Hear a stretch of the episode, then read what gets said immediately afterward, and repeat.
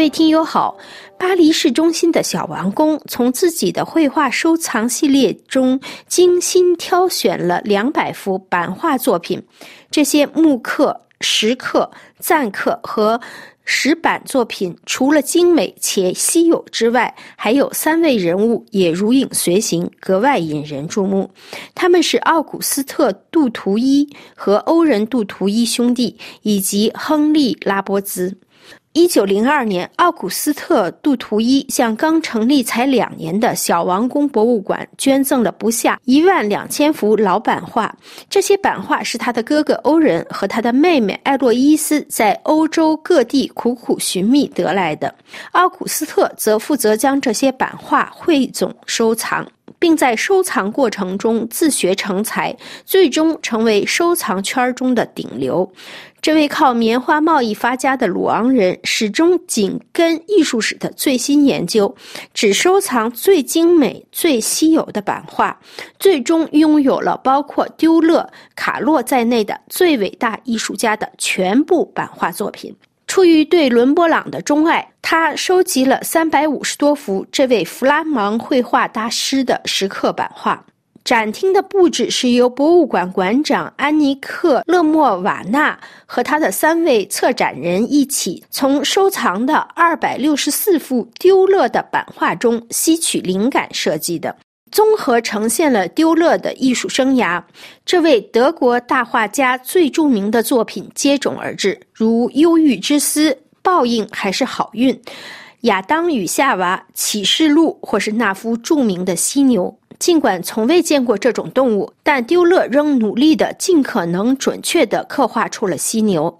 此外，展览还展示了两幅杰出的版画，一幅是由安东尼奥·波莱尤洛创作的文艺复兴时期最大的版画作品，另一幅是马坎托尼奥。雷蒙迪创作的女巫像，这两幅作品展现了艺术家创作时受到的影响和他们给后人留下的影响。伦勃朗是展览选择的第二个主题。这位荷兰大画家无疑是最令杜图伊家族着迷的艺术家。经过五十年的努力，他们终于可以为拥有伦勃朗的三百七十五幅版画作品而感到自豪，其中包括一百吨印刷。这幅作品因近五十厘米宽的大幅尺寸和拥有的历史而与众不同。它也曾是卢浮宫第一任馆长德农的收藏。此外，还有伦勃朗的多幅自画像，其中。包括一副皱眉的，一副头发蓬松的，和一副留着三撇胡子的。最后，另一幅因未完成而成为独一无二。所有这些版画都布置在名为“东方服饰”的油画旁边。这幅油画也是杜图伊兄弟捐赠中的藏品。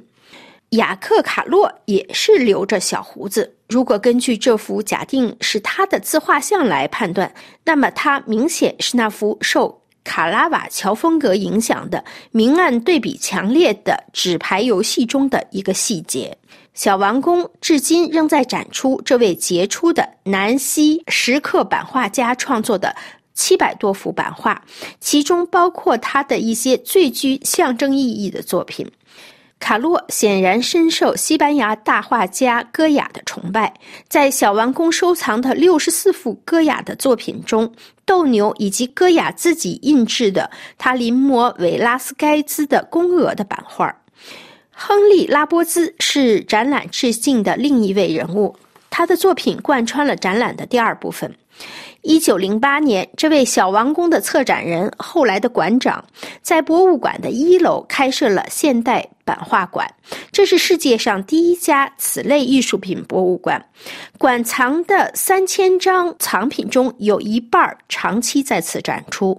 为了积累藏品，拉波兹联系了众多商人和收藏家，其中包括亨利·贝拉尔迪。他向这家巴黎市立博物馆捐赠了一百幅政治家、学者或艺术家的肖像画，其中包括德拉图尔和安格尔的作品。拉波兹还收到了著名的版画艺术家。布霍特、布拉克蒙、谢雷特、斯坦伦和。图鲁兹劳特雷克的捐赠，这也是馆藏中巴黎风景和他著名的林荫大道等部分作品的由来。最后，还有一些由巴黎市政府出版的一些印刷品，目的是鼓励和支持当代版画家。这些版画诠释了属于这座城市的作品，例如市政府或区政府的彩绘装饰图案。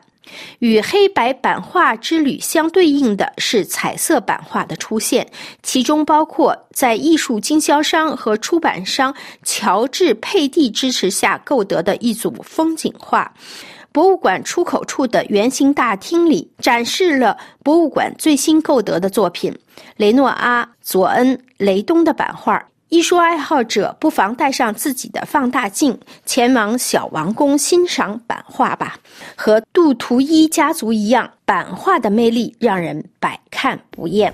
各位听友，以上您听到的是今天的法国文艺欣赏。本次节目由爱娃编播，谢谢收听。